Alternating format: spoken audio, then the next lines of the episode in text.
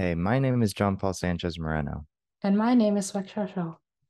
Welcome to the 25th episode of STEM Innovations podcast series here at STEM·E Youth Career Development Program.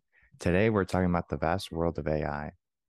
AI stands for Artificial Intelligence. Artificial intelligence really just means what it says on the tin intelligence that we create for machines.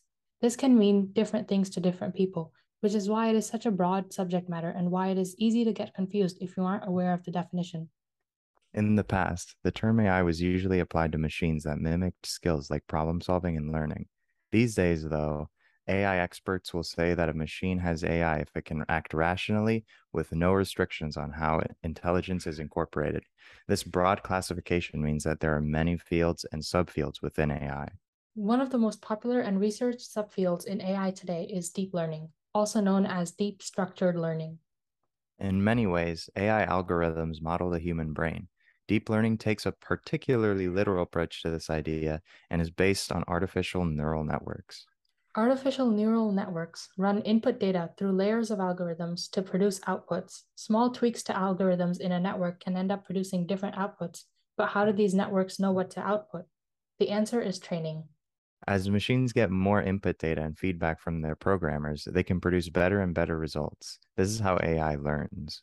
It is the job of AI engineers to optimize this process for analyzing lots of data for a given application. AI engineers apply neural networks extensively in fields like speech recognition, image recognition, fraud detection, material inspection, and much more. Deep learning is helpful in many fields because once a machine is adequately trained, it can perform tasks usually only done by humans at superhuman speeds. This learning based approach to AI began in the 1950s. Did you know that the term AI wasn't coined until 1956? The first academic conference related to this topic was the Dartmouth Conference of 1956. Here, John McCarthy first mentioned the term artificial intelligence, and this conference is known as a crucial start to the vast industry. While the idea of artificial intelligence had been documented in fiction for a long time, it wasn't until computation emerged in the 1940s and 50s that people started working on achieving machine intelligence.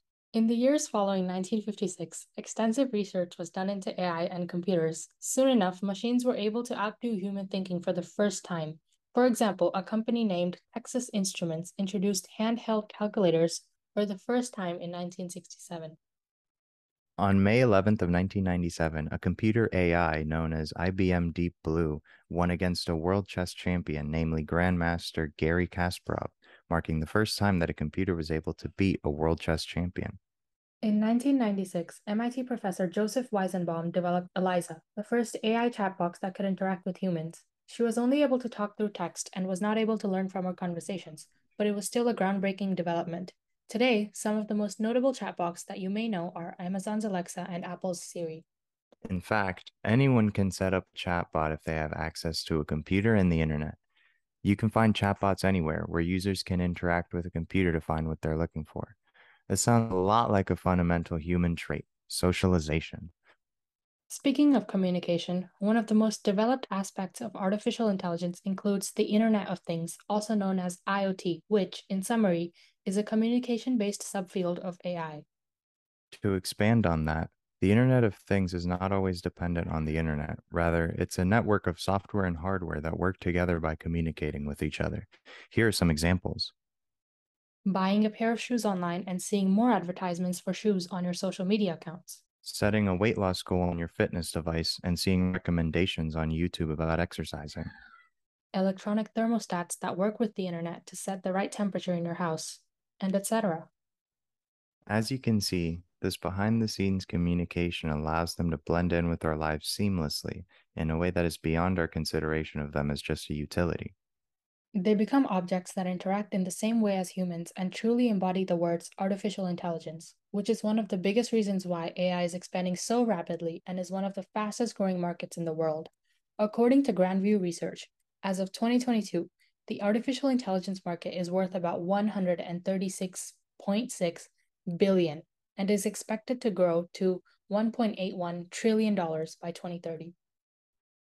In this day and age, AI is still quite a new thing. While the past several decades have certainly been eventful, there's still a lot more potential for AI systems to improve in the future. Things never thought possible last century are being developed now. Where will we be 15 years from now? 30 years? 60 years? For now, we'll just have to wait and see what AI has to offer. Thank you for listening to our podcast on AI. This is Sweksha. And this is Jeanpaul.